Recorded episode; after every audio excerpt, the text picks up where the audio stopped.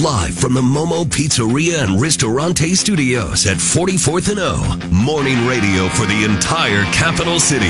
This is LNK Today with Jack and Friends on the voice of Lincoln, 1499.3 KLIN. Well, greetings. Welcome in on a Tuesday morning, June 7th, 2022. 63 degrees in the capital city with sunny skies to start out your day. Uh, got a good busy show for you today. Our guests today include Joe Jordan, News Channel Nebraska. Also talked to Jason Ball from the Lincoln Chamber of Commerce and John Baylor at 835 as well. So that's all coming up. Also have your morning drive, the five things you're going to be talking about today, the sound off. We're going to get you that keyword for keys to the city. So a busy morning. Uh, could could potentially, as John Dissauer just mentioned, there could potentially see some severe weather today. Here's what I can tell you: thunderstorms expected to move southeast through portions of the area early this afternoon into the evening, according to the National Weather Service. Now, it looks as it stands right now that the highest risk area is to the south and the west of Lincoln Lancaster County, although uh, Lincoln is still in the slight risk, uh, and you don't have to get far. In fact, it looks like it clips the corner of the county to get up to that enhanced risk uh, as well. But 1 to 4 p.m., greatest severe weather potential uh, from four between four and eleven. Main threats of hail, damaging winds, possible of a uh, tornado as well. So just keep a little bit of an eye on the weather uh, this afternoon into the early to mid evening uh, as you uh, if you have outdoor plans today. So, uh, just want to mention that right off the top. Uh, good morning, everybody. Hope everybody had a great Monday, great start to the week. And now this morning, uh, we got primary day around the country once again. Uh, we got our neighbors in South Dakota and Iowa who are voting today. Uh, we've got new issues potentially with the voter ID petition process. More complaints have been turned in to the Secretary of State's office, but they haven't necessarily been forwarded on to the Attorney General to take a look at for potential prosecution. And a couple of them that have been made have been made by a candidate for governor in Carol Blood. So, do we have yet another yet another petition drive that is gone down the stretch for months? The first one that I saw was at the for that particular petition drive was at the Garth Brooks concert almost a year ago. And do we potentially have yet another one of these things that has gotten down to the home stretch and could be derailed by some kind of a legal ruling, something else? First, it was allegations that signature gatherers were indicating that they were state employees, and that was a concern. And now there are videos being posted where you've got signature gatherers who are essentially saying, well, this just allows us to have the debate on this. This allows us to discuss this, which is, which is kind of true, I suppose. I mean, what can they say? What can't they say? And when does that get to a spot where it is violative of the state law? So we will see after, after we've gotten all the way now into June. You have these two big ballot petition, uh, ballot initiative drives that we've talked about potentially being on the November ballot. I mean, there are several others, but the two big ones that have gotten the most of the conversation are voter ID and medical marijuana. And by the way, it's one month from today that there's that's the deadline, July seventh. July seventh, and here we are with potential legal situation. Well, we got legal situations around both of them, very different legal situations around both of them. And that's beyond the question of whether or not they've either of them have enough signatures to actually get on the ballot with all of this as well. So we could see here we are in, in the middle of the month and uh, you, you really don't know if you'll vote on either, both, or none of these ballot initiatives that would significantly impact hot button state policy that has been feels like constantly debated in every legislative session for a decade uh, on both of these issues. So yeah, I spoke it's with, interesting. I spoke with uh, Senator Carol Blood last week about it, and uh, it was the day after she was approached in a parking lot at a shopping area, I guess in Omaha, and uh, where she uh, claimed that they told them that told her that they were state employees, Mm-hmm. and she challenged them, and we got a couple other of those. But yeah, the the challenges or the reports are out there, but are they provable? Are they uh, corroborated? Uh, you know, I, I don't know what the process is, and if it's being done. I mean, Senator Julie Slama heads up the the group that's for the voter ID. They've hired the paid circulators, which seems to be the problem yeah. or the alleged and, problem. and and she, for her part, Slama is saying, well, this is basically just a coordinated attack by uh, Democrats on this thing. Um, and so, yeah, we'll, uh, we'll we'll see. Yeah, there are two different allegations being made. The first one that you talked uh, to Senator Carol Blood about, which this this claim by the petition gatherers that they were state employees, and then number two is just what she alleges uh, and others have alleged is misinformation Yes. about what the uh, initiative would do. As I understand it, the circulators are supposed to just read the yeah, the petition or the proposed amendment Mm-hmm. to them and let them decide. But evidently, there's some But like, uh, and it, I mean, I guess there's a question then. Uh, Let's say you do have one, two, three cases where there is video that exists of someone going beyond the text that's supposed to be read in terms of what they they say and provides uh, arguably some level of misinformation. Does that I, I don't know the answer to this, but does that invalidate the entire petition drive?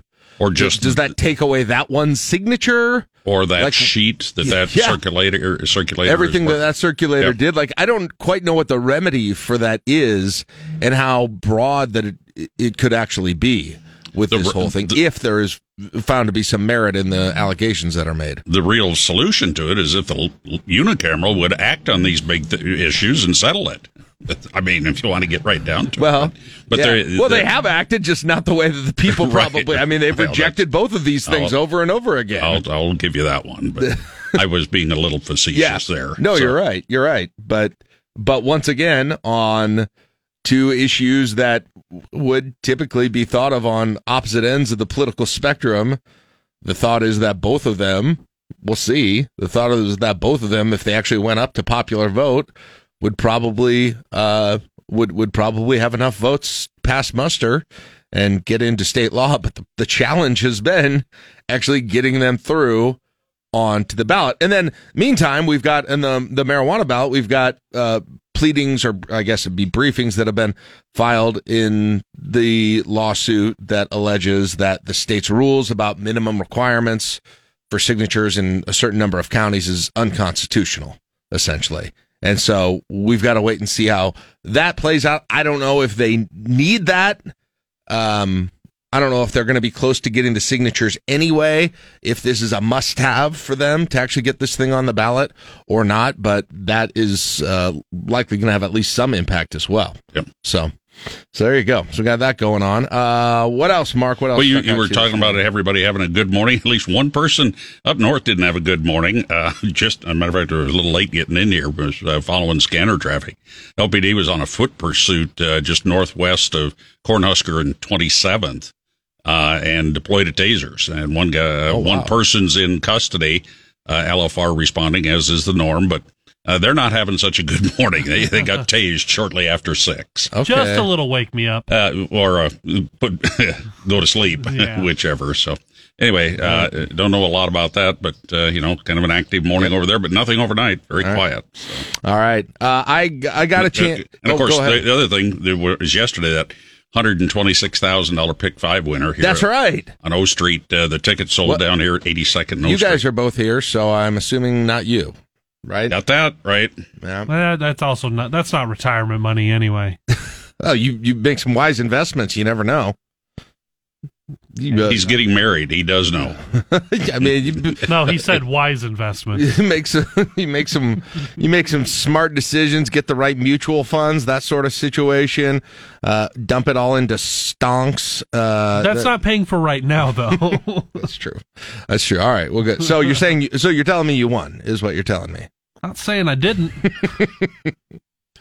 Yeah, that uh, it's that gas station up there by Parker's on on uh, O Street, just There. to the west of 84th, right? Right. All right. So All right. they get a one percent uh, bonus, if you will, the the retailer for Right, selling so a winning so ticket. a thousand bucks, basically. well, yeah. I mean, a thousand bucks is a thousand bucks, but I don't know. Thought Wh- maybe- what do you want them to have?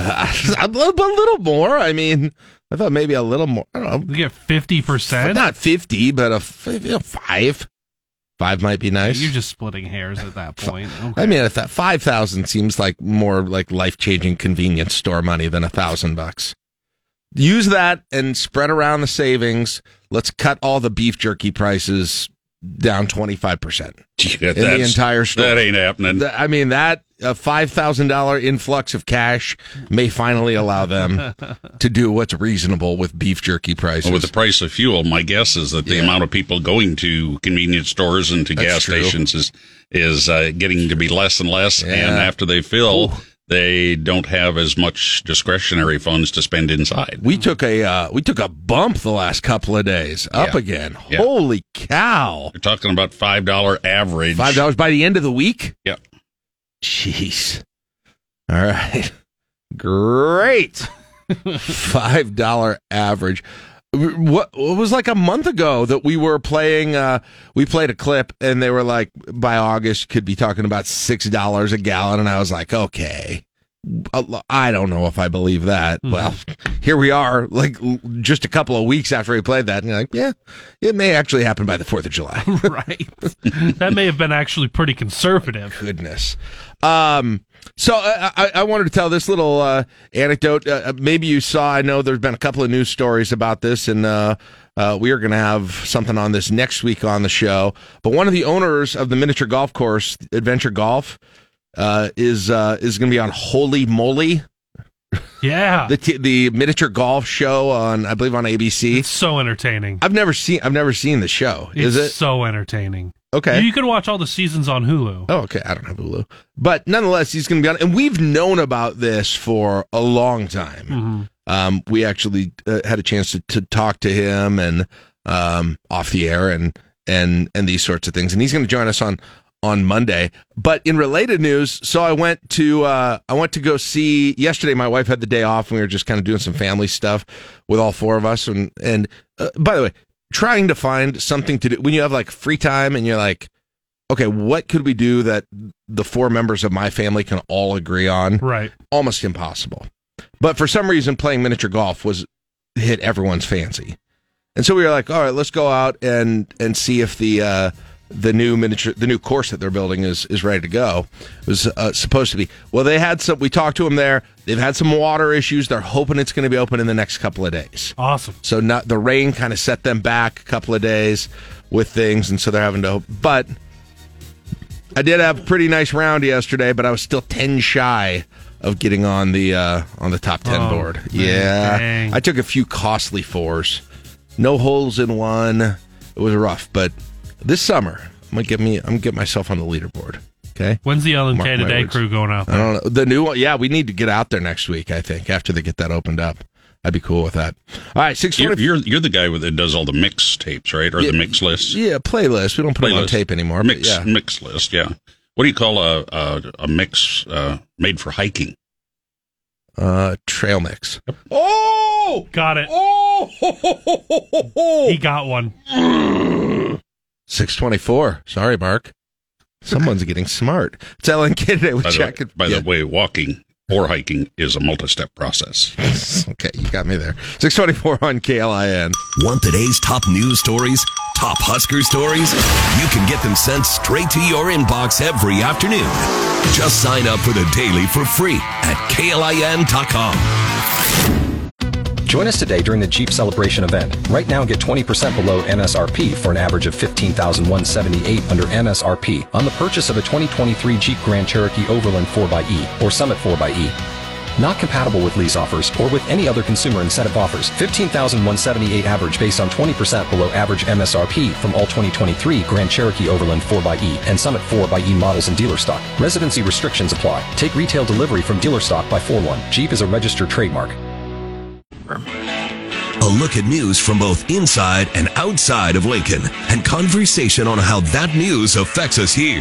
It's time for the Sound Off on LNK Today. All right, 637, 63 degrees in the capital city. But before we jump on the sound off, it's time to tell you about your keys to the city for Tuesday, June 7th. Uh, our business today is the Harbor Coffee House. You are more than welcome when you refer to the Harbor Coffee House to say it in your best Boston action, accent. The harbor. The Harbor.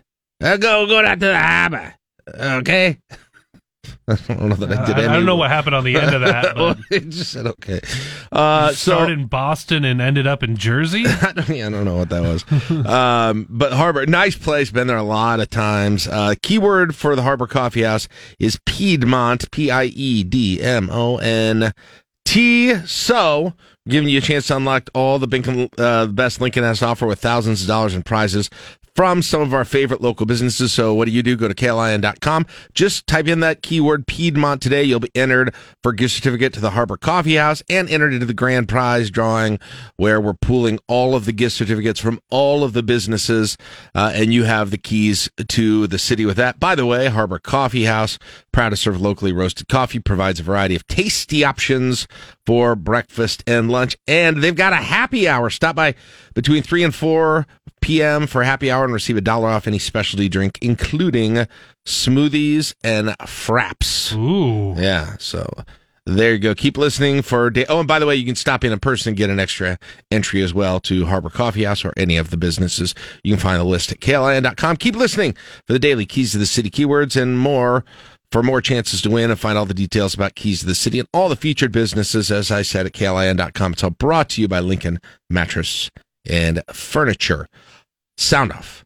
Sound off. Um, yeah, I noticed, I don't know when it happened, but I noticed it Sunday night uh, when I was driving by one of the local gas stations and saw we were at like, all of a sudden, we were at like, I think it was 450, 460 Uh-huh. uh, ish in that range. And I was like, whoa, that was, uh, that was a quick jump. Well, yeah, guess what? We're getting darn close when it comes to the nationwide average to $5 a gallon. The average price for gasoline in the U.S. is barreling towards $5 a gallon. AAA says it jumped another 5 cents yesterday to reach a record 4.92. And experts at Gas Buddy tell Fox Business it's likely to hit $5 this week. The driving force behind the skyrocketing prices are rising oil prices and the lowest gasoline supplies for this time of year since 2014. Experts believe record prices at the pump will prompt Americans this year to shorten their summer trips. Carmen Roberts, Fox News. Did it take experts to tell you that? Yeah, maybe. Uh, all right. So there you go. I mean, what are we going to say? Just a, another deal, probably be a five bucks average by the end of the week. Uh, and uh, yeah, we'll see. Um, moving on, another primary day, Caleb. Everybody's fired up. Everybody got a big night of watching primary election coverage from a handful of states tonight to see who wins and all those house races uh, and some of the other ones. Let's get a little check in on what's at stake tonight. Today's primary elections in California will see voters choosing their party's picks for governor as well as House and Senate races and Los Angeles mayor. Neither of New Jersey's Senate seats are on the ballot, but a dozen House districts are. One of those is a challenge to long-serving Republican Congressman Chris Smith, who was first elected to represent the state's 4th district in 1980. And in Mississippi, Republican Congressman Steve Palazzo faces six opponents, while the state's two other GOP congressmen face primary challenges from those who support former President Trump's false claims that the 2020 election was stolen. In New York, Tanya J. Powers, Fox News. Okay, I don't know who any of those people are. Nope. So, How about some other states? Maybe we'll find some people we know there. Three Democrats in Iowa try for a chance to unseat senior Republican U.S. Senator Chuck Grassley, who also faces a Republican challenger. It's a crowded primary in New Mexico, where the GOP thinks it can unseat Democratic Governor Michelle Lujan Grisham this fall. In Montana's now two congressional districts, several Democrats and Republicans primary for what's expected to remain GOP controlled seats. And in South Dakota, Governor Kristi Noem faces a Republican challenger, while Republican U.S. Senator John Thune faces two challengers in his reelection bid as the battle for control of Congress plays out in 2022. Jeff Monosso, Fox News. Somebody's primarying Noem? Really? Okay. I thought she was the. I thought she was. I thought she, she's gonna be. uh She's potentially uh, DeSantis's running mate, right? She's one That's of the, what that's what's happening there. She's one of the it? national faces. Who's Yeah, gonna? Pro- they were putting her on billboards supporting Charles Her- Charles Herbster. right. I'm sure she's fine. I'm sure she's Yeah. going to win that. It's probably just a, that Iowa one's interesting though. Grassley, Grassley's challenger from the Democratic side. Uh, it is between uh, Abby Finkenauer, Michael Franken, and Glenn Hurst. If you know who any of those people, they're the, the they're the Senate primary candidates for the Democrats there in uh, there. Uh, Ch- Chuck Grassley's been there a while. He's- Yeah. he's been uh, he's been doing it a long time. Uh, all right, what else do we have going on this morning? Um, oh yeah, we got. Uh, speaking of uh, staying up uh, into the evening and watching politics on TV, Thursday night, Caleb, the big January sixth hearings by the House Select Committee, or as Trump calls them, unselect. Oh, that's right. Yep. He's got a few of those things that have made me laugh. I mean, low energy Jeb was uh was still maybe the one that made me laugh the most, but unselect is not not his best work on the uh, insult Little- scale. little stretch. Yeah, it's just not great. But nonetheless, yes, they are uh, going to be having these live primetime hearings. We are told by multiple sources that nothing is off the table when it comes to not only January 6th indictments, but high profile names that may be involved with not cooperating with the January 6th committee. Peter Navarro is the latest example. He was indicted on Friday, went before a federal judge down the street from me here in Washington, specifically charged with two counts of contempt of Congress. Misdemeanors. Officials argue it's essentially ignoring the congressional committee looking into the January 6th attack on the Capitol. Navarro appeared before a federal magistrate on Friday to hear his two charges. He could face up to a year behind bars. All right. I mean, what? I mean, the there's one thing we absolutely know about what's going to happen Thursday night and the aftermath of it, and that's nobody's going to change their mind. Right. So there you go. That you can set your clock to. Uh, hey, they had the vote in the UK yesterday For Boris. for Boris. Could could he could his own party, in part, take him down as the prime minister? A lot of people were uh, biting their nails on this one. UK Prime Minister Boris Johnson will remain in office. A vote of no confidence against the British leader falling short of the simple majority of conservative lawmakers needed to oust him. The vote in favour uh, of having confidence in Boris Johnson as leader was 211 votes, and the vote against was 148 votes. The motion came after dozens of the Prime Minister's own members of Parliament submitted letters suggesting he wasn't the right person to oversee the government, citing scandals, including reports of him and his aides throwing parties violating COVID 19 lockdown rules.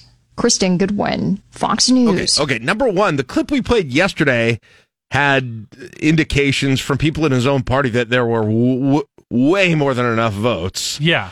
to oust him, which it didn't even sound like it was all that close. It wasn't. with with this whole thing. Also, we're like a lot of people voting on this. They got a big. I mean, I guess a House of Representatives is big, but Mm-hmm. it's a big, big deliberative body there uh, that voted on this. And then number two, If you're not going to get ousted for uh, COVID ABBA parties, what are you going to get ousted for? Good, good question. Good question. And what does this say to the next prime minister next time that there is a pandemic and they're thinking about having an ABBA themed party, right?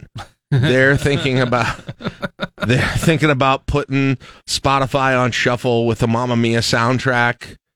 Um, I believe this is called precedent. yeah, l- listen, don't come, don't come crying back to the United States.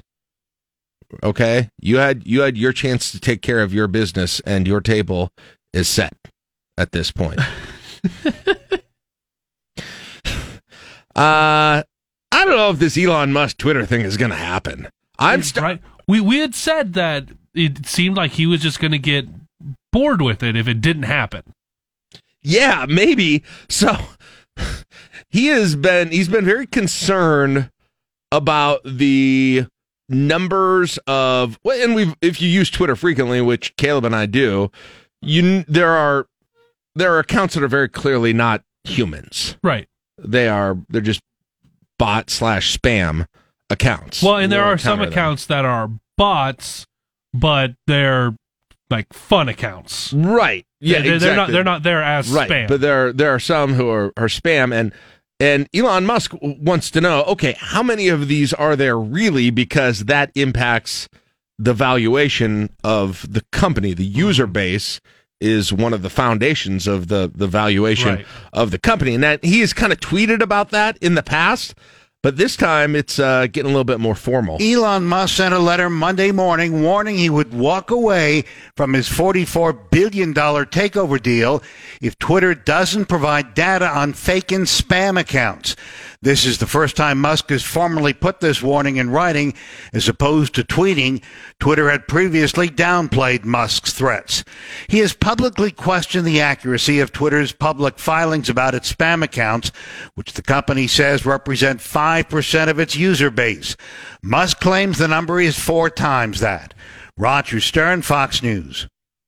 The letter said Twitter is active quote actively resisting and thwarting his information rights end quote under the deal. Continued this is a clear material breach of twitter's obligations under the merger agreement uh, and his lawyer was writing this. And mr musk reserves all rights resulting therefrom including his right not to consummate the transaction and his right to terminate the merger agreement so, uh, and by the way, shares of Twitter then fell 5%.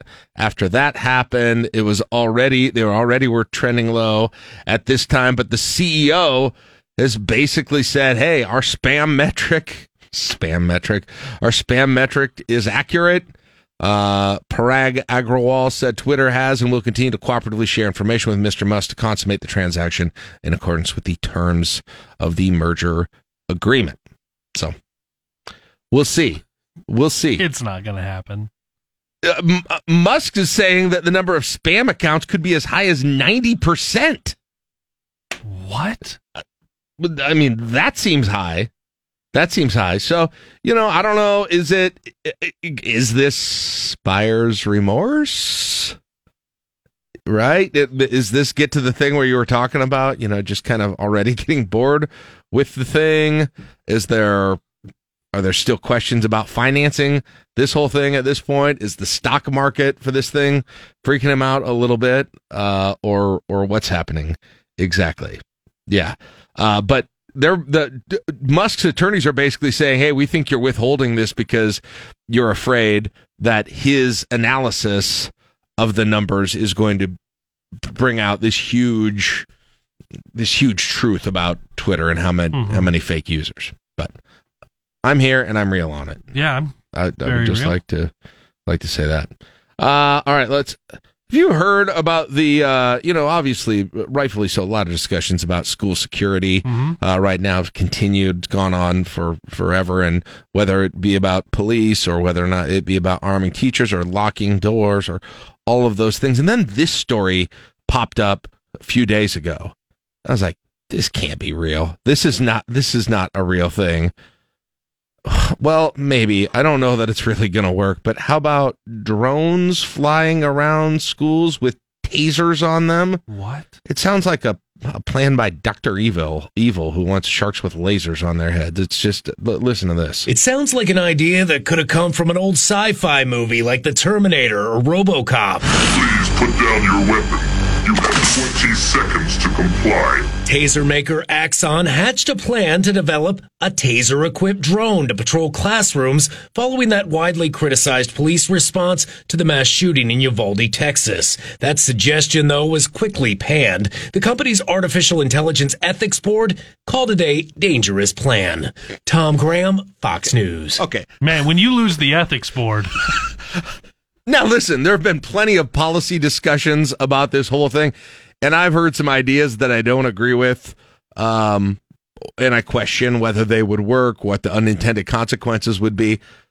I think maybe left and right can join hands and agree that this is a horrendous idea for uh, for just scads of reasons. Uh, like operationally, I don't even know how Oh, how this thing would work. I, it's there's so. What's it do? Is it just buzzing around during class all day, all all day long? They're just sitting on a shelf. Who's running it? I mean, okay. And then this.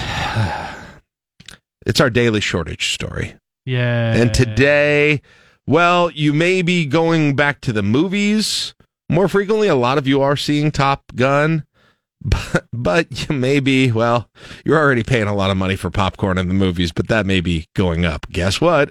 We've got a shortage. It's about time that we start going back to the movie theaters, but now there's concern growing that popcorn could be getting more expensive and harder to find. Why? Because inflation and the rising cost of fertilizer could tempt some farmers to grow less popcorn or maybe rotate to other less expensive crops like soybeans. One major popcorn distributor tells me that he's already been forced to raise his prices to movie theaters by 80%. It's a really big blow to movie theaters right now because they rely on the revenue from concession sales to help their recovery. So the more those costs go up, the tighter the margins become, the harder it is for them to navigate their way post pandemic. I'm already spending eighty dollars at the concession stand. I was going to say the tighter those margins become, the mo- let's be honest, the margins for movie theater concessions were some of the biggest margins in all of America. I would say. I mean, uh, Yeah. first of all, what do they make on the the large diet Coke or diet Pepsi that you get at the movie theater and pay I don't know six dollars for? What do you think they're making on that? What do you think that's costing them? Yeah, the cup plus the pop were t- probably a good ten to fifteen cents. I was going to say below a quarter. Yeah. So I, I mean, it's hard. Uh, uh, listen, I want the popcorn, but it is a little. It feels a little hard to be like, oh man, these tight margins that because it's a captive audience. There's some good popcorn farmers in Nebraska.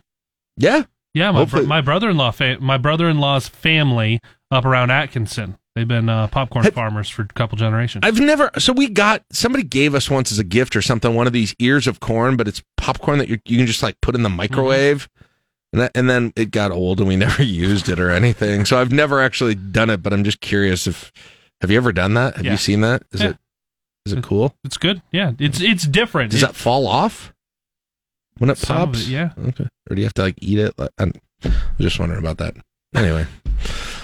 Anyway, well, and maybe just bowls of soybeans at the Yes, movie yeah, that- that's- now. that's where I'd like- Yes, I'd like the, I'd like the combo pack six with a large icy Yes. milk duds and a bowl of soybeans. Mm-hmm.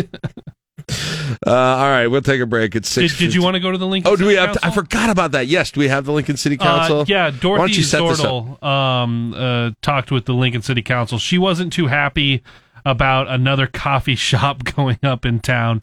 Um, and here's what she had to say. We've got a scooters down at 33rd and one up on 14th.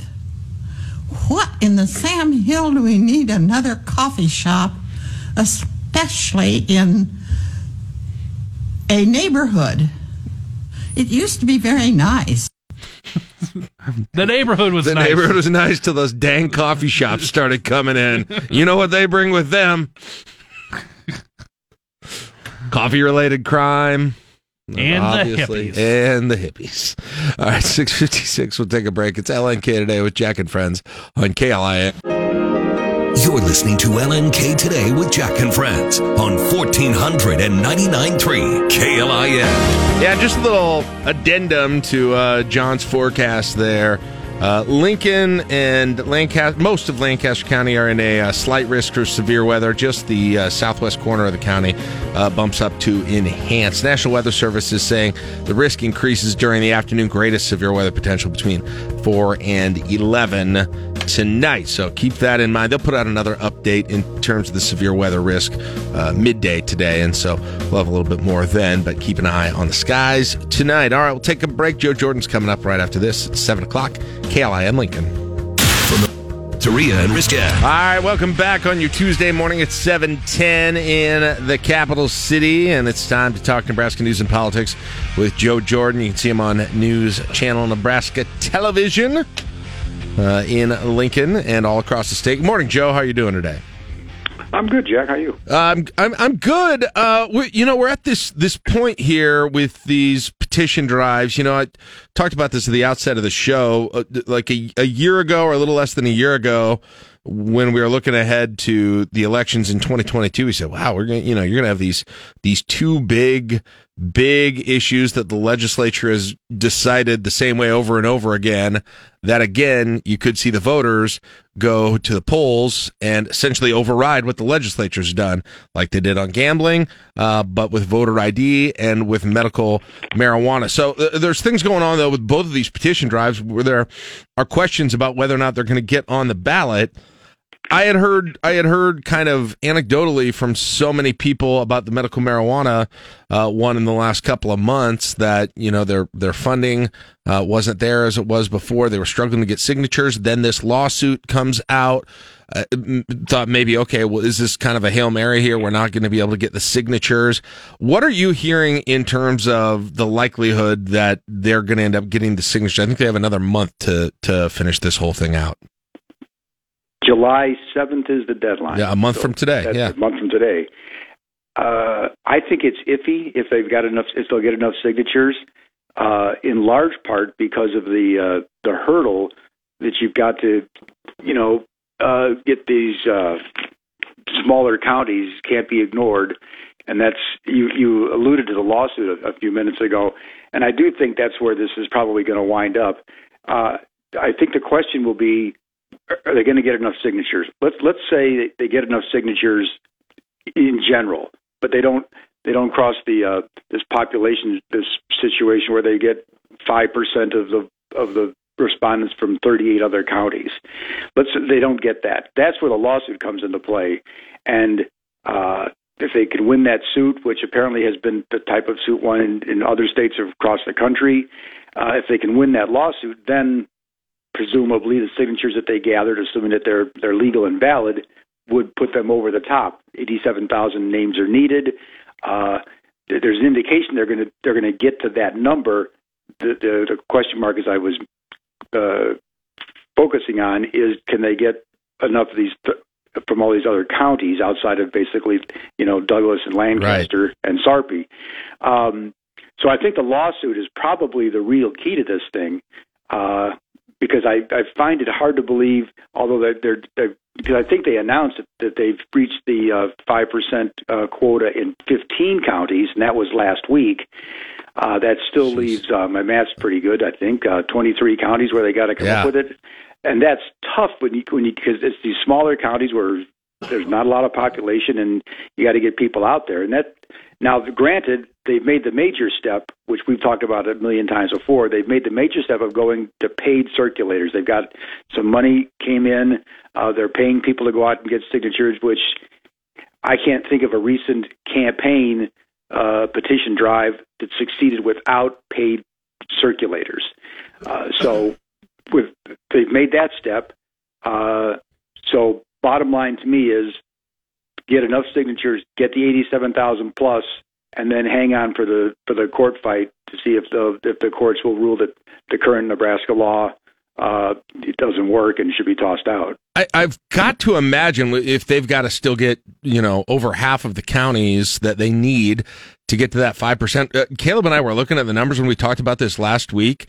The small, I mean, there are what 12, 14 counties in Nebraska that have under a thousand people in them. Uh, McPherson County being the smallest, and oddly enough, their population, guess what it is? 420. Uh, I'm not even making that up. but uh, but I mean, you so you got to get uh, what 21 people in that in that uh, county, right? Arthur County, you got to get like 23 people. Um, I, I, you know, I wonder if they've knocked out all of those very small counties where you just need a handful. Like you, in an afternoon, if you had a productive afternoon, you could knock out a county pretty easily. That that'll be interesting to look at it. This whole thing. Well, you could, except if you've ever been to those counties, you, You got to find people who want to sign it, right? well, a a find the people. B find somebody who wants to sign the petition. You, got to find people at all. Yeah, Exactly. That's the problem. Uh, and, and that's the big hurdle, uh, which is why I'm convinced in my brain this thing depends on this lawsuit. Yeah. Uh, I, I, because I think they're, they're, I'm pretty sure they're still circulating strongly in Lancaster, Douglas, and Sarpy, trying to get over the 87,000 plateau to begin with, and every, and then get to that point and go to court and see if you can get the signatures in that way. Yeah, that to me seems the likely avenue here. Well, yeah, I feel like, you know, if you need 7,000 signatures and you've got paid circulators, you could knock that out in a month in Lincoln and Omaha just by going to, you know, Right. places that are where there are a lot of people there that that is possible. But yeah, you're right. And and so i- i- if if your theory here is true, that means 2 years in a row you are going to have this thing uh, decided by the courts essentially right? Uh, th- where uh, you you have you, now you didn't meet the statutory requirements under this scenario the second year but yes a totally di- after that loss that they were dealt last year at the last minute because the ballot language you now could have another loss in court and could stop this thing again. It's just um, boy it's quite the deal. And then and then you compound that with what's happening with voter id and we opened the show today talking a little bit about this. There have been more allegations that the signature gathering process has not been done appropriately or according to law. Some of them have been um, lodged by candidate for governor Senator Carol Blood. Um, the first complaint has been that that the gatherers were indicating they were state employees, and then the second one is just essentially that there was kind of like verbal misinformation that was given to voters about about signing this. I don't I don't what do you have any sense on uh, you know and especially given the administration and their position on this and and um, you know Attorney General Secretary of State all of those things does this look like a, a a major issue for this voter ID ballot initiative as far as you can tell or not?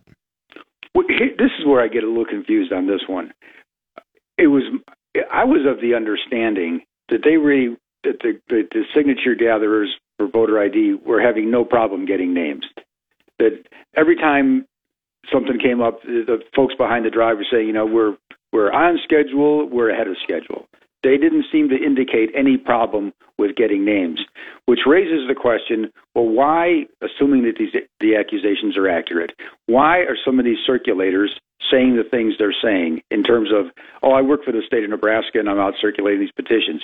Were they were they deliberately misinformed to say this? Uh, do they think, and I don't find this implausible to be honest with you, do they really think they're working for the state of Nebraska? That wouldn't surprise me to be honest with you. Yeah. Uh, uh, w- there's, you know, someone says, here's a petition drive, go out and get these names. You got to read this before the people sign it. And they look at that, they go, oh, this is the thing for the state of Nebraska. I can see where people would think uh, they're working for the state. I don't find that hard to believe. And if that's the case, the, then there's an interesting legal question: Is there an intent requirement? Right. you know, uh, did they have to uh, like? Does that fall back, or is it just the fact that it happened? And, and the interesting question too to me, Joe, is let's say that there is a viable, uh, a legit misinformation or or whatever it is that's given that has been given and it's proven like what's the remedy for that exactly do you just wipe out uh, wipe out that particular signature? Do you wipe out that every signature that that gatherer did? Does it wipe the whole thing off? Like there are a whole lot of outcomes that are are plausible, I guess, or or that m- could impact the voter ID bill in various ways, depending on what the remedy is for this whole thing. I I think that's a huge unknown because so let's say circulator A is found to be in violation of of, of, of the gathering laws. Uh, yeah, so you get rid of all of Circulator A's petitions that he brought in. That, that's my guess. Is that, but what you know, are you going to go through every petition circulator's petitions and see and, and make sure that that person did what they were they, on the up and up and uh, right down to the letter of the law? I. Uh, I, I don't know. I think it's. I think it becomes a real problem for for any court, any judge, to try to look at that situation. But I also believe given the, the political pros and cons of this issue, that that there's going to be a lawsuit.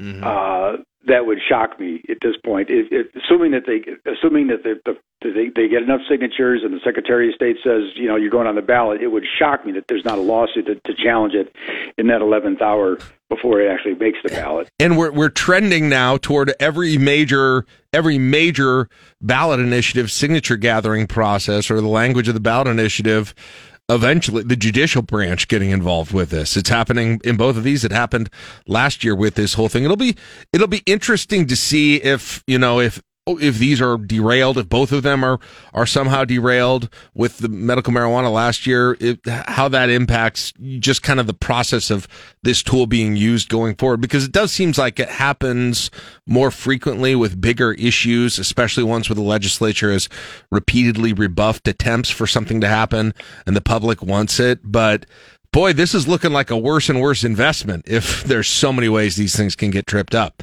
Um, and so I don't know what the answer is, but I think Joe, that'll be that'll be interesting to see what the impact of this is on the entire process generally. Well, and, and one final word on this one.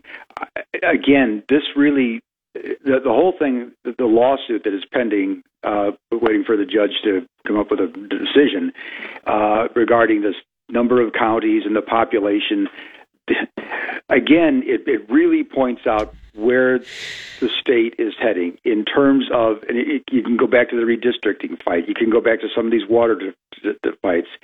The, it's more and more it's becoming two and three counties in the metro mm-hmm. against the rural counties, the rest of the counties of the, of, of the state. The, the divide between the rural and the urban in Nebraska is becoming more and more stark every year. Yeah. Um, la- la- last question on another subject for you here. Uh, I- I'm curious. I know you had a couple of pieces about um, Nebraska senators talking or or not talking uh, about gun issues, really in in any direction. J- just tell me a little bit about your your experience in in just trying to hear from from Sasse and Fisher and kind of get their input. Obviously, their thoughts on this are important given this the role that the Senate is going to play uh, in the coming weeks and months. What was what was your experience in in trying to just talk to them about these issues? Well, as we has, has become the the uh, I guess the uh, curious way of saying this anymore. It was just crickets. Mm. Uh, I contacted both Senator Sasse's office, Senator Fisher's office, tried to get you know some thoughts on the legislation that's already passed the House that we, we think is coming to the Senate. Uh, didn't even get into the possi- you know the question of the uh, uh, raising the limit on uh, on an, uh, on an AR-15 style weapon from 18 to 21 for the for the buyer's age for purchase. I was just trying to get something that's already passed the House if it comes to the Senate. I couldn't get a, a response, and, was, and those are basically on uh, uh, waiting periods. Uh, and and Senator Fisher's office didn't respond. Sasse's office didn't respond. And then it was curious to me. Uh, I was watching Channel Seven in Omaha, KETV, Senator Fisher was at a uh, uh, news conference on behalf of uh, Jim Pillen when he was getting the endorsement of the Cattlemen's Association. And uh, Channel 7 reporter asked Senator Fisher uh, how she felt about the gun issue and would she, would she be in favor of any you know restrictions going forward after the uh, after the school shooting out in Texas. And Senator Fisher at the podium said, "This event is for uh, uh, Mr. Pillen and the cattlemen's endorsement, and I will talk to you about that later. Well, then Channel 7 came back and reported that after the news conference, Senator Fisher took off and didn't talk to him. Hmm. So she wasn't just ignoring me. Uh, you know, she she didn't talk to Channel 7. She did do an interview that I found online uh, with NTV uh, in the western part of the state, and and she simply said in her in the, the comment that they ran that uh, she believes that the problem is mental health. but she didn't. Re- she didn't make that response to me. She didn't make it to Seven. She also didn't respond, nor did Sasse to uh, uh, PBS or the New York Times and other media outlets that have tried to get tried to get them on the record. I don't. You know, I don't. To be honest with you, I don't understand the inability to discuss these things because it's the issue of the day, and people want to know. You know, I, I don't know. Does Senator Fisher think that Nebraskans won't won't agree with what she says? Yeah, that, I mean, the notable thing about that that isn't Senator- that that you, was they Senator they don't just come out and say where you what you would think they would say, right? Right. Yeah, I mean that that they would you know to expound basically on what she did say to NTV and and base you know with that because that would be the politically uh, popular thing in the state, I would think. But Yeah, but silence is becoming the norm around Yeah. here. in the- maybe you get right now. national blowback. Maybe it's national it's the- blowback that they're Whether, concerned yeah, about. but whether it's the governor's race or Yeah. this, I mean, no comment is. And it's not even no comment. You don't even get a response that says we're not going to comment. You, you, you don't hear anything. It's just there's just nothing. It's interesting. Hey, Joe, uh, great job. I appreciate your time. Look forward to talking to you again next week. All right. Take care, Jeff. All right, Joe Jordan. You hear him on and see him on News Channel Nebraska. 726 KLIN. Sign up for the daily at KLIN.com to get today's top local and Husker news sent straight to your email. I am. All right, let's get things started with number five. We could have another member of the College Football Hall of Fame out of the Nebraska football program, former Husker head coach Frank Solich, among five, uh, nine FBS coaches to be named at the 2023 ballot by the National Football Foundation and College Hall of Fame. It's actually his first year of eligibility after his retirement in 2021. Spent his final 16 seasons at Ohio University after six at NU. Uh, he had an impressive record 20 year, 22 years, 173 to one- and 101. Big Red, he was 58 and 19. Very Wow. impressive. Cool. Uh, uh, that's cool to see. Probably an uphill battle, maybe right now. I was looking against who he's up against. Like Larry Coker, he's probably getting it. I mean, he was 35 and 3 his first three seasons at Miami. Yeah. Um, y- you've got like Ralph Friedgen, maybe Mark Mark Richt. They might put in now at this point, along with Solich. Uh, the entire class is Larry Blakeney from Troy. He came to Lincoln and played Nebraska a few times. Uh, Jim Carlen, West Virginia, Texas Tech, and South Carolina. Pete Cawthon Jr. Austin College and Texas Tech. This is back in the 30s. Coker, Ralph Friedgen, Paul Johnson, who was at Navy and Georgia Tech, ran that triple option style. Mark Richt, Darryl Rogers, and and Solich. So uh, I, I I don't know if he eventually gets in because his overall record isn't super gaudy necessarily. I mean, it's well over 500, but it isn't super gaudy. But two-time Big 12 Coach of the Year, three North Division titles, 1999 Big 12 championship, winningest coach in MAC history, 12 straight non-losing seasons. He so- defined the MAC for a decade and a half. yeah, yeah, maybe uh, the combination of the two that might actually that might actually do, and just his longevity, Right, yeah. that went along with it as as well. So And this is the first time in 20 years that a Nebraska player is not on the ballot for the College Yeah. Football Hall of Fame. I was uh, I, I was looking at this, and yeah, there's a lot of big. na- Ray Lewis is on here. Oh, didn't Solich play though for the Huskers? Solich played for the yeah, but, he's on as a coach. Officially as a coach, Oh, not, okay. not Yeah. for his playing career. Well, that's dumb. Tony Gonzalez is on here. Uh, it's it's just interesting to look at Ki-Jana Carter, Reggie Bush. There's some big names on the uh, Eric Berry. Well, and when you uh, when you look at the the coaches, how much do they consider? I guess the fact that like Solich spent 20 years in assi- as an assistant for one of the best 20 year stretches in college football history. Right. Right. I mean, listen, I'm putting him in. I get it. Friedgen rebuilt Maryland, right? And he was kind of a big personality and all of that. But, uh, you know, two time ACC coach of the year, uh, went to seven bowl games in 10 years. You know, I'm taking. I'm taking Solich over him. I'm taking Solich over Paul Johnson. I don't. I don't. You know, Coker. I think is the one.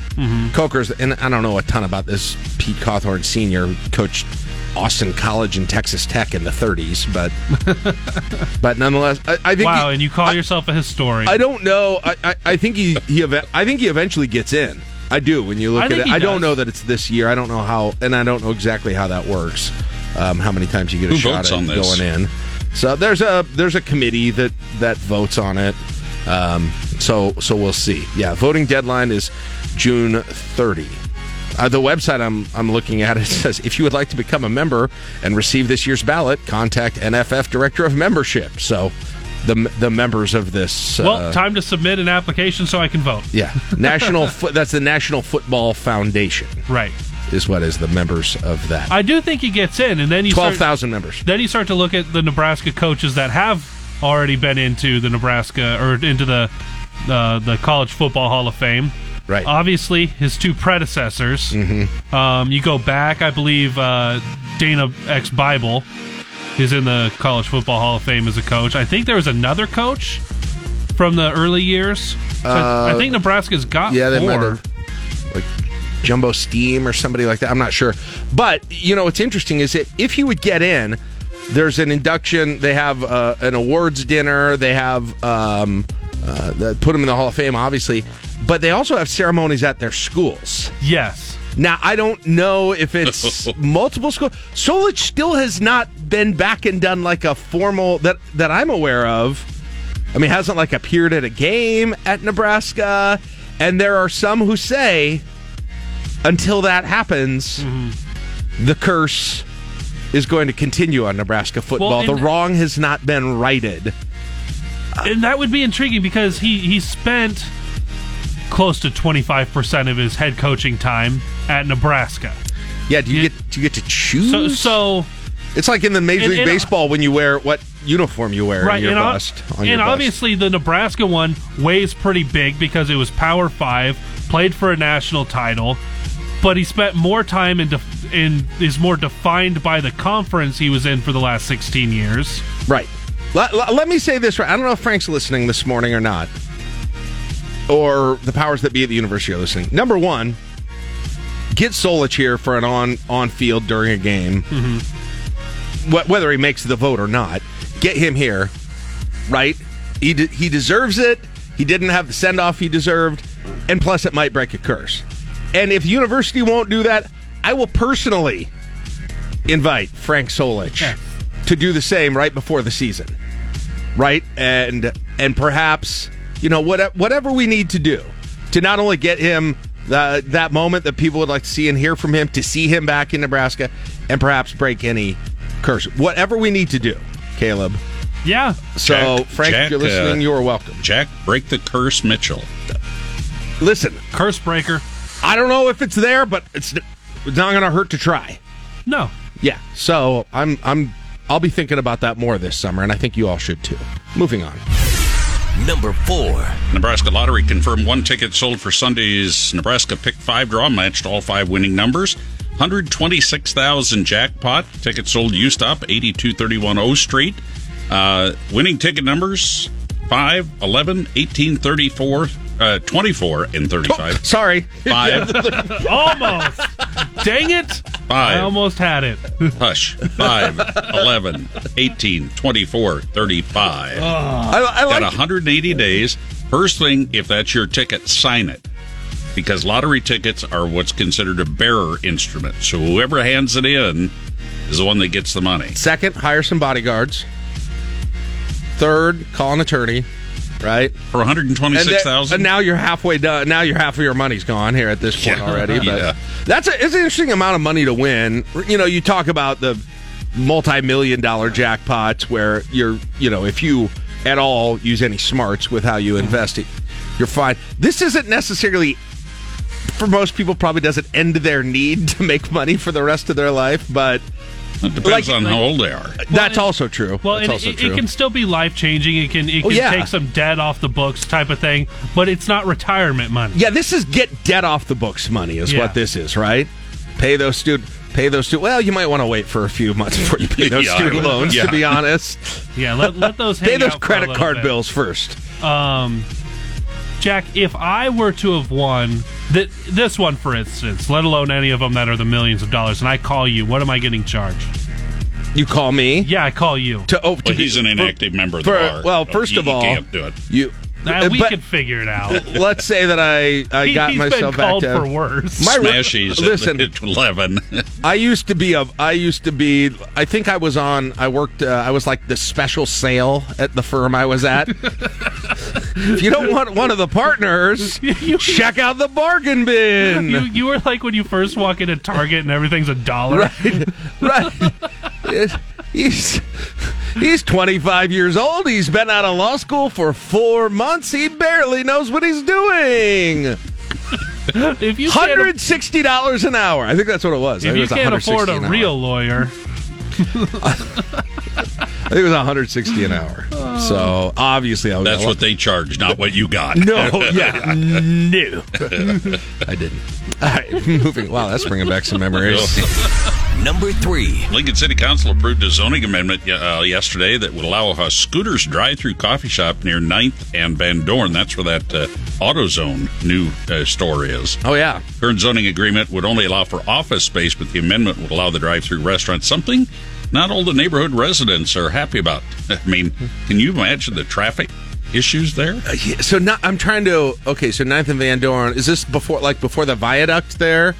That goes It's over between like to it's, Kinetic. it- it's between have to pull 9th and up. 10th, next to that AutoZone store that's on that kind of the point right at the north end of Pioneers Park or the the park there, across the street. Oh yeah, yeah. Okay, yeah. It's 9th yeah, it is right by the viaduct that I was talking about. They have to go on like to get on get to Kinetic and stuff there. Yeah. that's Ninth and, and Van right, but it's it's it's between 9th and 10th Street. Okay. Yeah, I see. There's an open lot on the Google the Google thing. Yeah, that's where I, where I thought it was. Yeah, that's. I mean, that's a kind of a. It's kind of a weird intersection anyway. Yeah, it is. Sometimes you're. Of course, it'll you're be trying to figure out, but It'll, of- it'll be a lot better after the South Beltway gets done. Yeah, hopefully, hopefully. But there was some interesting testimony. Caleb, this was from Andrew Ward over at Channel Eight. Uh, Caleb, give us a give it. This was a concerned citizen talking about this. Uh, yeah, this would be Dorothy Zordell was speaking in front or during the public hearing portion with the uh, Lincoln City Council. Oh, I have it muted because that's why would I Right. do that? We've got a scooters down at 33rd and one up on 14th.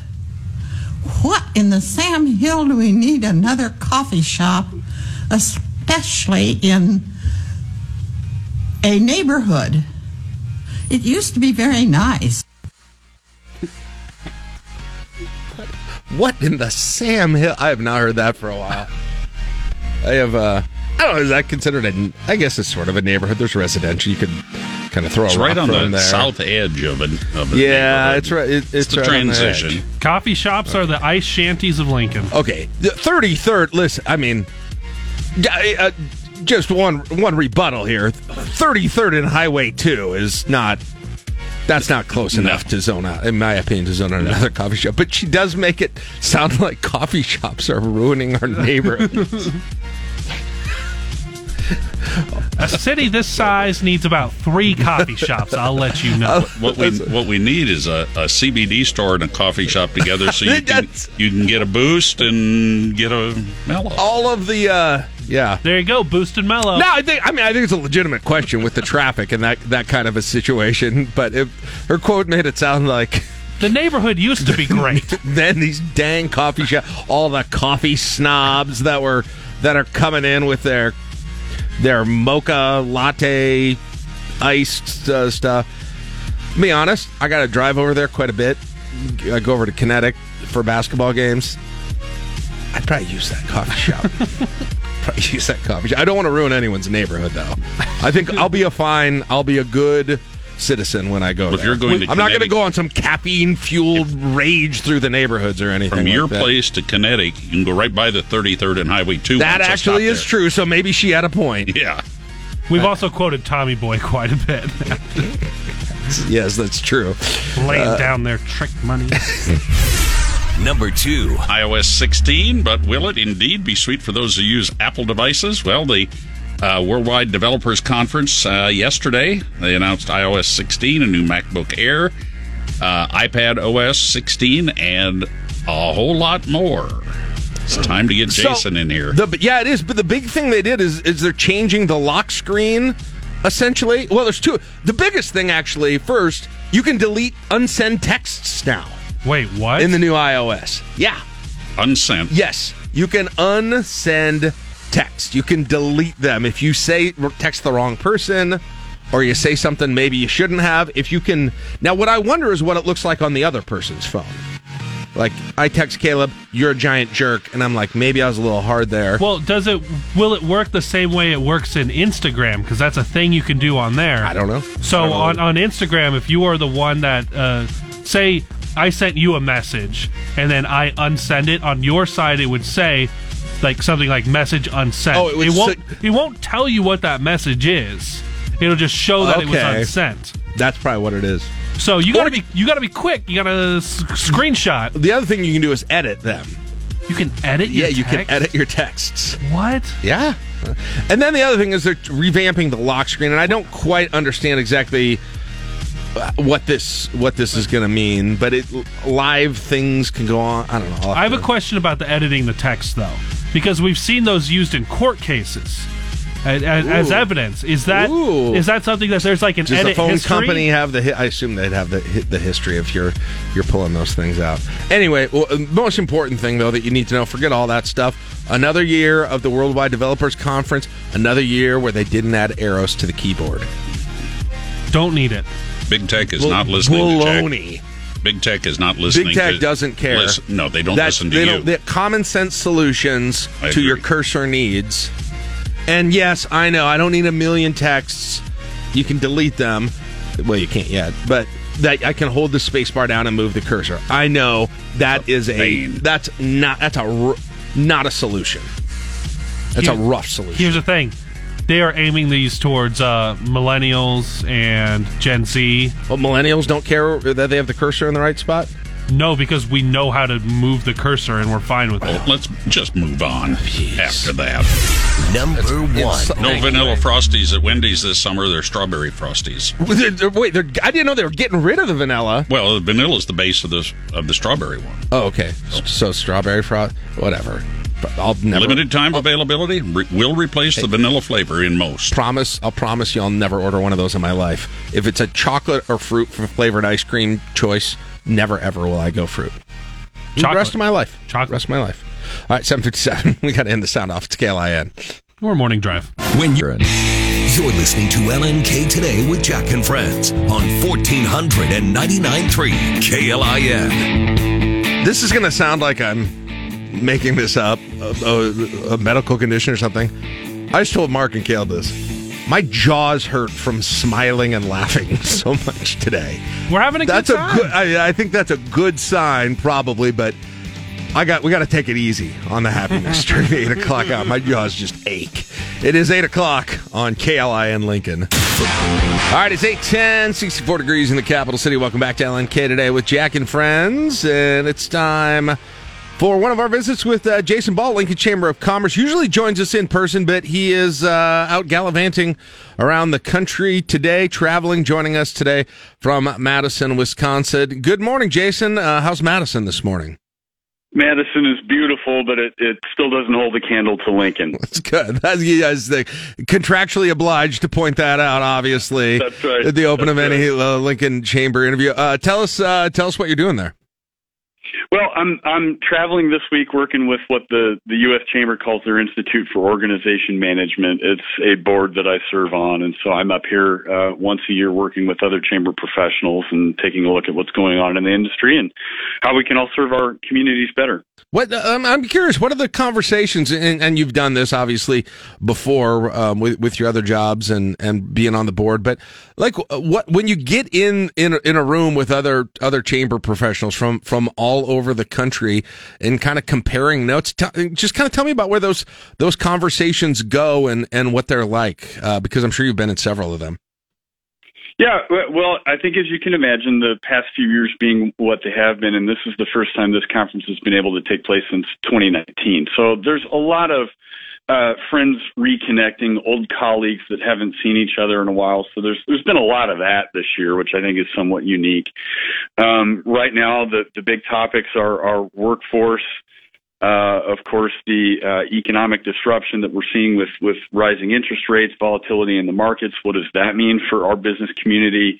Uh, certainly, inflation, gas prices has come up a lot, but it's it's all workforce right now too. And so we're all just kind of trading notes on what we're trying in our communities, what how we've uh, seen things work for the business community and in the areas that we serve, and and trying to steal the good ideas from each other. Yeah. is really what it's all about. Yeah, I wondered if that was that was common in in the industry. So I suppose everybody is uh, seeing you for the first time in a while, and say, "Oh, Lincoln now, huh? How uh, how's that going?" You're probably getting a lot of that, huh?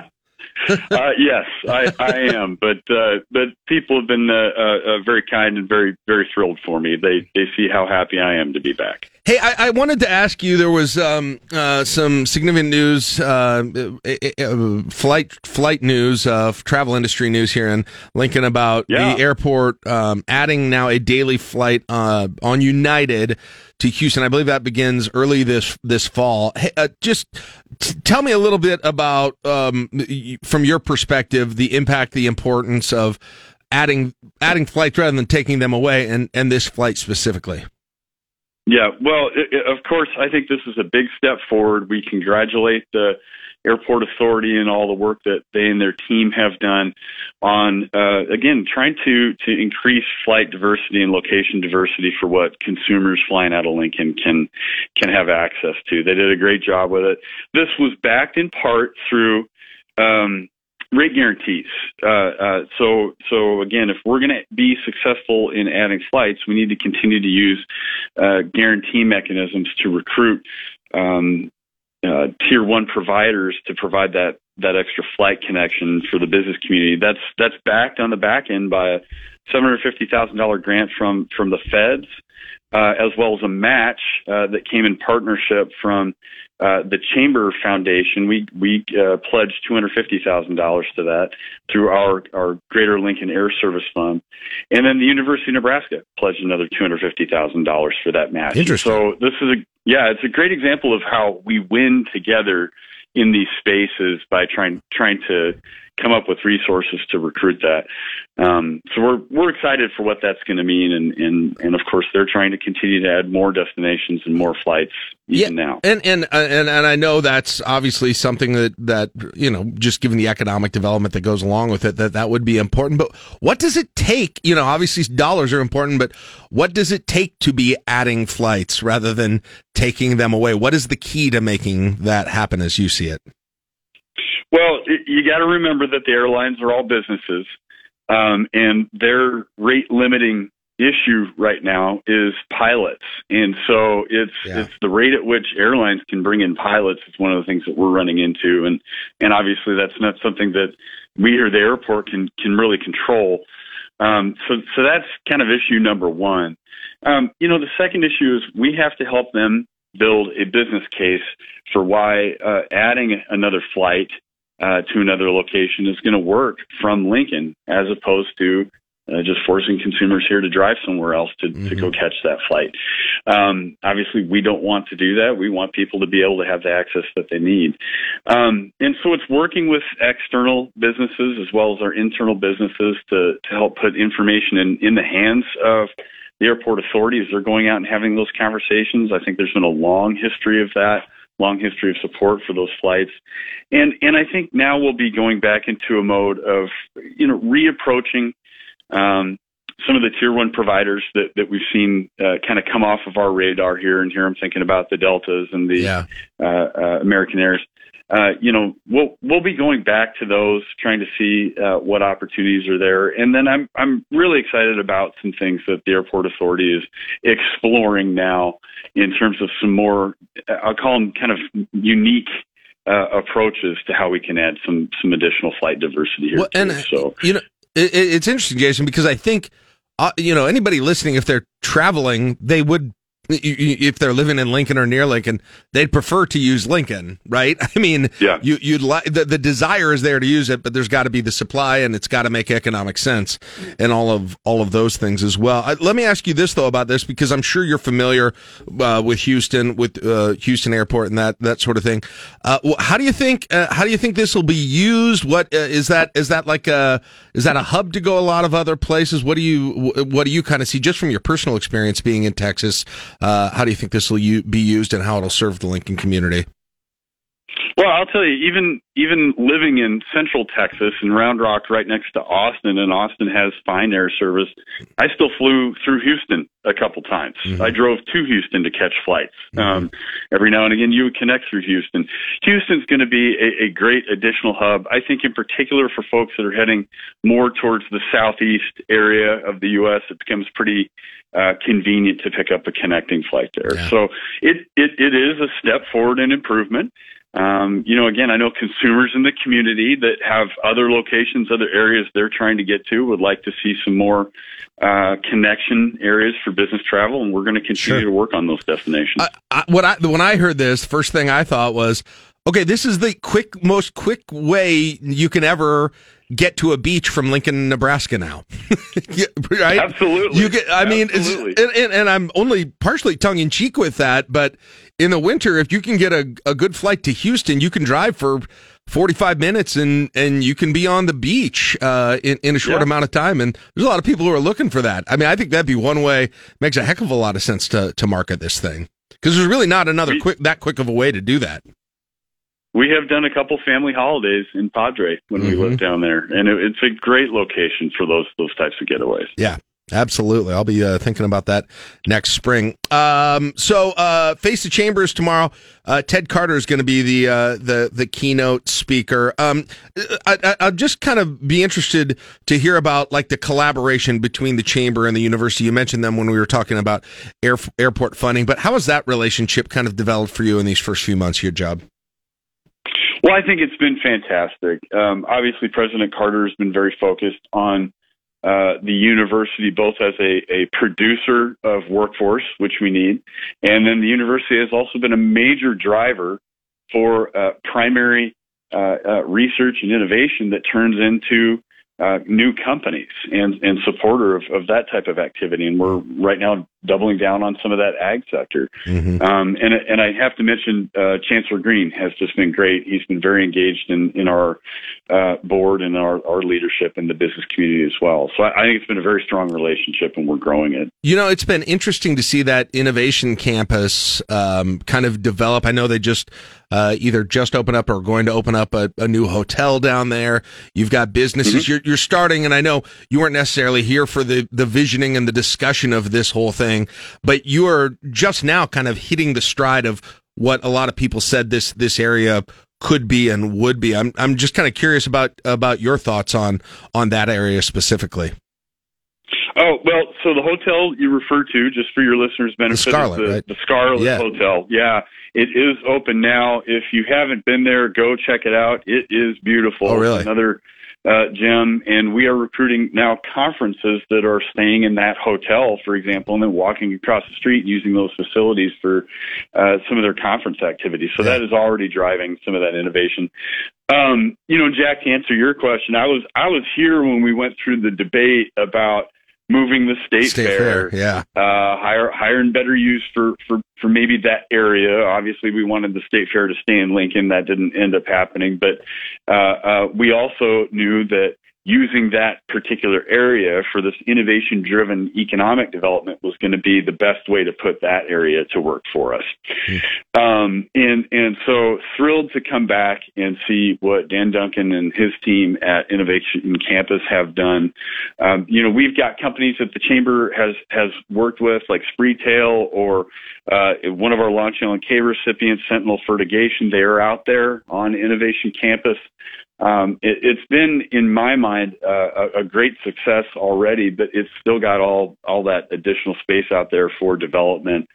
Um, and so we we take projects out there. We partner with Innovation Campus every time we can. Uh, just to try to get some more economic activity happening out there, and it it will come. It's a very compelling place for specific kinds. No, of I think. I think it'll go. It's it. I, it's just interesting because it's now just.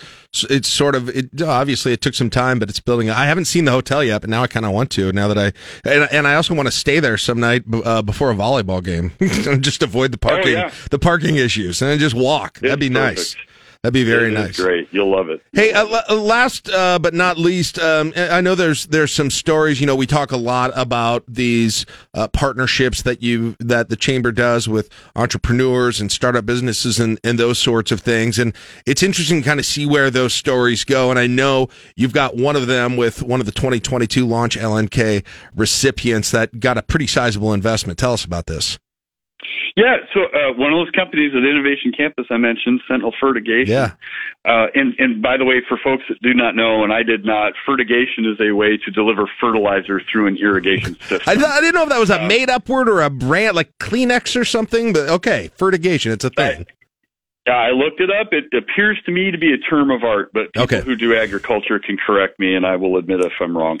Um, but the the big news here is this is a, a, a startup company. They're uh, one of the recipients of the Launch LNK uh, grant and program through the chamber and through the Lincoln Partnership for Economic Development. They have just uh, announced receiving a 1.2 million dollar investment Wow. um, that is going to help them do uh, scale up and, and build out of their their proven technology. Um, and I'll just mention real quick that investment came through uh, Invest Nebraska.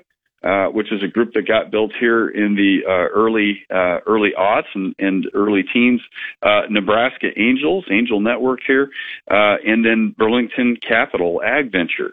Um, and so it's just a great example of how we've got multiple institutions partnering with the university, partnering with entrepreneurs, working with our program. It, it takes this team to build this type of ecosystem. But once we have the money and the ideas and, and the, the talent collected, we're able to really do some cool stuff. Yeah, cool, cool story there. Making nitrogen fertilization more efficient. I don't know exactly what that means, but it sounds good. So, me neither. Hey, good to talk to you, Jason. Uh, travel safe. We'll see you back here in a couple weeks. All right. Sounds good. Thanks so much, Jack. Have a great week. Yep, Jason Ball from the Lincoln Chamber of Commerce. All right, 824, take a break. Caleb's got sports. John Baylor joins us. After that, you listen to LNK today with Jack and Friends on KLIN. Today's keys to the city keyword is Piedmont. Enter that keyword now at KLIN.com to win your keys to the city. Presented by Lincoln Mattress and Furniture, your hometown store. John DeSauer. Waking babies in the North Bottoms and then helping them ace the ACT since the 90s. It's the voice of Nebraska volleyball, John Baylor. All right, 837 LNK today with Jack and Friends on KLIN. JB, John Baylor, back in the Fire house. How's it going, JB? How's your summer going? Never better. Excellent. Just caking on the sunblock. Yeah. I've learned that the hard way. Remember when we were kids? It's like, hey, just lay out. Maybe put on some trunks, maybe not. But now you realize, Hey. ah, bad idea. Li- Listen, yeah, I got, I've had a, uh, I've uh, had uh, some, uh, what are they called, melanoma, some uh, skin is- cancer things removed. I had one right up there on my nose. People love Up hearing there. about people's medical challenges. It's a lot of fun socially. hey, tell us about your Well, the- intestinal disorder. The, fu- the thing, I don't know, funny. The thing about, I mean, I wasn't super serious, but you did, you did go through a procedure to get them, Sure. get them removed. Yeah. And I had to wear like a band aid right on the bridge of my nose, and man. Everybody's like, "What did you do? Get in a fight?" I'm like, "I had cancer." if you're a dermatologist, you can't buy a big enough house. You just you get a lot of revenue flow. Tell you what, some of those some of those dermatology offices in town, they're man, they are Doing well. Yeah, that Taj Mahal of skincare there. Exactly. It's amazing. It's it must be a good industry to be in. I Put on the sunblock. Hard to get an appointment too. And, and people think it helps socially with a little bit of a tan. I, I never saw any You're material a- benefit. You're not a spray tan guy. No. I didn't get. I'm just going to natural. I was like, hey, this is what I. I was born with this. This is what I got. If it's not good enough for you, I don't blame you. Just uh, I'll try to find someone else with lower standards. That's very clearly my theory too about how I present myself. Uh, I mean, yeah, people who disapprove of me, I'm like, I, I, I don't blame you. I'm, I just got to find people with lower standards.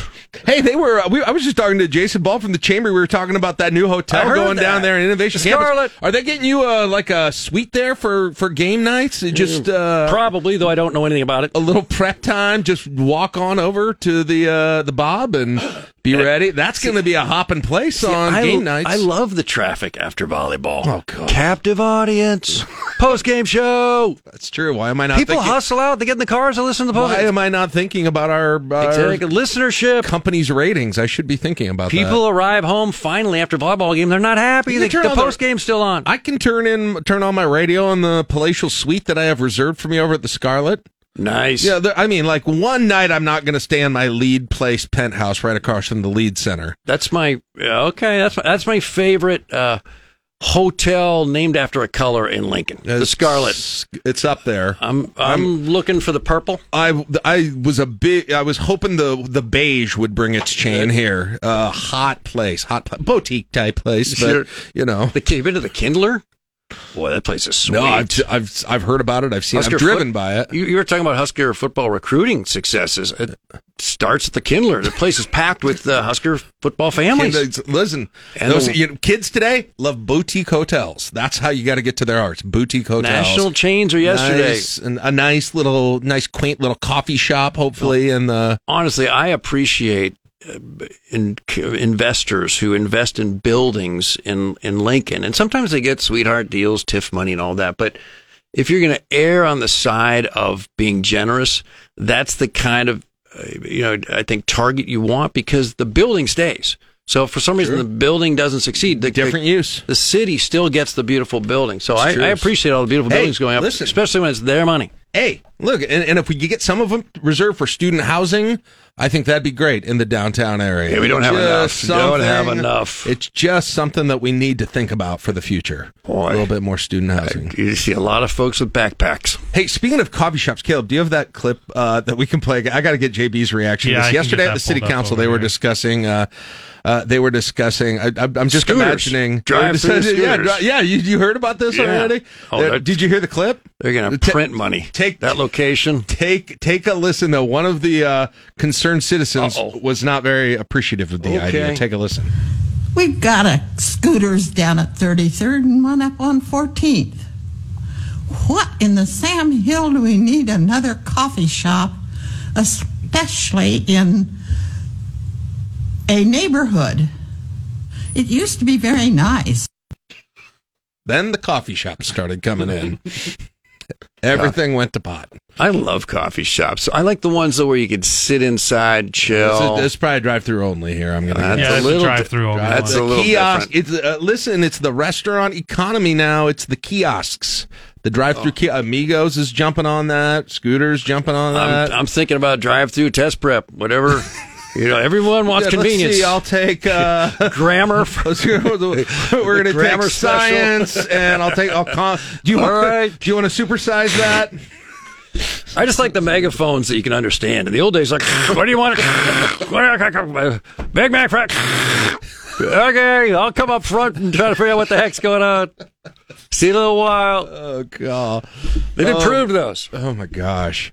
Hey, Uh, hey, I'm, I'm thrilled that uh, that uh, we've gotten edit texts after you've sent them. Worldwide Developers Conference yesterday. For those Yeah. who don't know, Apple announced in its new iOS, you will be able to not only edit text but unsend them. Essentially, pull back. Here's here's that the, text. Here's a suggestion: instead of all this fancy new tech, proofread before hitting send. I'm going to slow down. This is complicated. All right, there's a send button. Okay, and you're in complete control. Okay, you have total control. So what you do is prior, not after, but prior to hitting send, proofread what you in fact have typed. This is a PSA for Jack Mitchell's Twitter account. Okay, I knew somebody was going to mention that. Listen, I mean, do I it's- get- do I- sometimes there's there's a, there's a value in speed. There's a value. Oh, come on. Uh, JB, there is You're a, a- value in speed being the This is- first. we are we become so, so, uh, so wimpy. It's like we want to do over on everything. Hey, I want to do over on the final. I want to do over on the paper. I want to do over on asking you to the prom. No, okay, get it right the first time. All right, if you're going to fumble with it, you know, I'm not going with you. All right, get it right. Meanwhile, I'm sitting here editing things on my tweet, and uh, a hundred other people are are breaking the huge news or making the great point, and I'm sitting here editing and making sure my commas in there. Let me tell you about real life. You want to let me, I, I'm, tell me I'm like the mayor of, of, of, real town. Okay, good. this is how it happens. All righty. You get a the presentation. roads you, get a, real town. you get a presentation to a prospective client, and you mess it up. There's no do over. There's no unsend. No, hey, can I edit that? No, you get it one shot. That's the real world, my friend. First impressions are critical. You got to earn a second chance. Oh, I can't even send a text now and be asked to proofread. I'll just proofread it later. You know how much garbage you know people send via text? How it's going to just accelerate now that they get second and third chances? Come on, we're, just, we're, we're, we're, we're, we're softening. no, and, and don't underestimate the not necessarily the the grammatical issues, the punctuation issues, the emotional issues. Take your sometimes, time. No, sometimes Take you your you text something, you're like that might not have come off Then right. don't send it. That might not have come Don't off right. We've all send it. done it. We've all said it. We've all made those mistakes. This allows you to preserve relationships. This is going to bring us together. Guess what failure does? Teach. The greatest teacher is failure, all right, and mistakes. I, mean, I want to undo my. edit. Can I undo that? Now you don't have any record of what the heck was said, so now people can gaslight you. I mean, what kind of world has I it feel like you're you're uh, uh, uh, overrating the cultural impact of the edit button on text. This is called an iPhone. This has I had a I'm huge aware. cultural I'm- impact. uh, Anything you do to this is going to have a monster That I agree impact. with, but I just don't know that the because I can edit my text message, I'm going to be asking for a do over on all my failures in life. I feel like we may be Slippery we slope. may be extrapolating this Slippery a little bit too far. Oh my! a little bit too far. Plus, what ti- what- you know? Sometimes those smiley face emojis are kind of small, and you can't see if you're doing the actual crying or the laughing crying one. Send That could- another one. Well, then that's Explain it. That's even more confusing. Or here's a weird one. Rather than emojis, use um, uh, words. Okay, it's not it's not 2007 anymore, John. Come on. I'm telling you, there's a benefit to being a late adopter. Hashtag sad face. Slow down. You, not, you don't have to be like pickup truck drivers. You're like, whoa, hey, I want everyone to think I'm an ER doc who slept through my alarm clock. I mean, you can Wow, actually what a go painting sl- with broad strokes here. Have you seen pickup truck drivers? I mean, listen, not I'm not I just don't think you should generalize about pickups. A lot of, Generalizations. I know a lot of very good pickup. I know a lot of good, well What behaved. percentage of pickup truck drivers you think are going the speed limit or lower? 15, 20%, 25% max. No, better question. My what gosh. percentage of pickup drivers actually need a pickup? There's now you guys are starting to jump in on the broad brushing. Fine, the water's warm. Get in. What the heck? You, you alienate half the audience. That's I don't fine. The- it's your show. Go I- crazy. The pickup is kind of like a boat. You want your best friend to have it, but you don't necessarily and and want you'd it. like them off your rear end. Okay, we're not making out.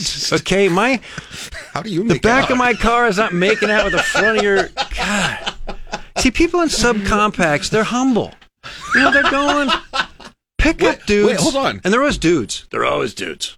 Uh, Oh, and they're on your rear end. They're passing. I had one passing me on the right on Highway 2 the other day. It's like, buddy, I mean, I know you're Were important. you being? Were you left lane camping? no, I was in the right lane. He pulls into the turn lane to go right, and of course has to Oh. like. And there are two of them. They're back to back white pickup trucks. All right. Like, did they just listen? Did they just realize? All that, you got to do is wait because South Beltway will be here in a while, and that changes everything. Highway Two is a brand new experience. It, it's the future. It is the South future. Beltway. We got we got to grow the stuff around the South Beltway. Have we got Oh, plans? oh, there's going to be oh it- explosive. It, you- it's going to blow up completely. I mean, in terms of economics. Uh, Plus Firth, real estate in Firth will skyrocket. look, That would be hey, have you seen the action. Hickman lately? Oh boy, Have you have have you this? Just give me Uh, a- are you ready for the Standing Bear Norris rivalry of rivalries in Class. B? Give me a putter. Every shot I can hit a new house in, in in Hickman. I don't care how tall the grass is. Uh, will will Hickman be? At what point does Hickman uh, basically annex a portion of South Lincoln? Reverse Pac-Man. Just, I think everyone in Hickman's like, we want proximity to Kansas. We Hey, want to get closer to Alvo. When are we getting a volleyball schedule? I keep refreshing the Good- page, and Good question. There's nothing there. Yeah, just show up in late September and find out what team is. I mean, I got a fo- I got game times for football. I, got a schedule. I got TV Ser- networks. I know what time they're going to Ireland. This is awfully late, uh, and people need need to make plans. They want to know when there's a football, volleyball home weekend, the whole deal. Will Texas be on the schedule? Question no, the one. non-conference is out. The Oh, non-conference. Oh, the non-conference is out. Yeah, okay, so we're is- waiting. Oh, oh, it's so it's just the Big Ten. Surprisingly to hear that. the- internally, it's out. It's not published, but I can tell you they're not on Oh, the schedule. internally Yeah, it's out. it. Oh, brother. Well, uh, there you go. Creighton's on it. Stanford's on it. Okay. Kentucky's on it. Okay, there we go. That You thought now you're was- justifying your segment a little You bit. thought Good. this was just rehash of stuff that you know other people haven't thought about. I thought, I thought, I felt like an Now idiot because I said I was refreshing the page and I hadn't seen any games. New and info. You're telling me it's just internally uh, been released. Yeah, the Big Ten. We'll see. We'll see if they ever do that. Hey, uh, uh, college baseball game started ending at 3:30 in the morning in Omaha. Uh, yeah, you've done if- your share of, of doing college Oh, baseball boy. over the years. It's great if you don't want fans. the kids are like 1.30 a.m. We're just getting rolling. Right. Yeah, Exact- I rock and roll. fine for them. Let's, they don't like the, the 10 a.m., 11 a.m.s. But if you don't want fans, it's a genius. Yeah. So True. I, why? I don't know what the heck is always. This is always always happening with these conference with the Big Ten conference tournament. Why play it at Rosenblatt in downtown It's Omaha? the I'm- host of the College World No, Series or if- something. If you're starting the game at midnight, just find a high school field somewhere. You don't need any. you don't- forget. You don't even need bleachers. We're headed out to Benson. exactly wherever the teams are. I mean, Will the concession stand be open? find a cow pasture out in uh, near Wahoo. I mean, you don't need. Eh, There, there, there, no Homo sapiens. Did you? I've been watching this week, this last weekend, the college baseball, the NCAA tournament, and Yeah. they have this thing that's kind of like NFL Red Zone, where the, and you probably won't like this because it's I don't know too futuristic or or it's the society's inability to pay attention to anything. Yes. But they bounce around to all the best games, and they'll Yeah, do the yeah. multi-screen. It's like NFL Red Zone. Yep. It's fantastic. Yeah. It's. I, I will tell you what, and I know a lot of people say this about volleyball, and I agree with it that it's under covered and underrated, especially when you get to the end of the season. I would say the same about these first two weekends of college baseball Yeah. too. I feel the But same way about helps. I mean, this sport is not necessarily built for our attention span. Whereas what you're talking about, bouncing around, that's It's great riveting. TV. Yeah, it's it is great TV. You got and and then you got insane games where teams are scoring. We're down. What Arkansas or somebody was down twelve to zero and ended up winning 29-16. Well, Uh, you, you've got so- Oklahoma Wow. State Oh, built for our attention span because everyone in the lineup hits home runs, Yeah. and none of their pitchers do well enough. Yeah. So every game is like I remember- thirty to it was fifteen. good. It was good, good stuff. That was good sports. I called an Husker at Oklahoma State baseball game the night of the Hallam tornado. Oh. We were off. 2004? So we start a half inning. Oklahoma State comes to bat. We go to severe weather Mm-hmm. coverage for 45, 55 minutes. We come back. We're in the same half inning.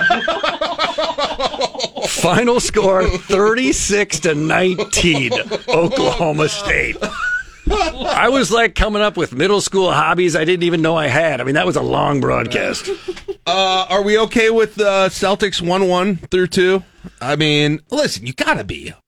Yeah, you but gotta be uh, uh, on the. Uh, this is a on the road. riveting series and an amazing team to watch. I have not been so impressed with a with a basketball team, the the, the Celtics, as as this one in years. big Celtics fan, by Huge the way. Celtics fan, but uh, they pass. They they are unselfish. They play great defense. I just love it. It, it feels like the mid '80s all over again. And then Golden State. It's so tough Yeah, not yeah, to root for them. yeah, Steph and Clay jacking up shots everywhere. I love Steph, but Draymond, I lost a lot of respect. Oh, I knew you were going to come with that lot take. respect. He- He's- do you see when he set a moving screen for three guys? He was like a lead blocker Yeah. on one of those plays.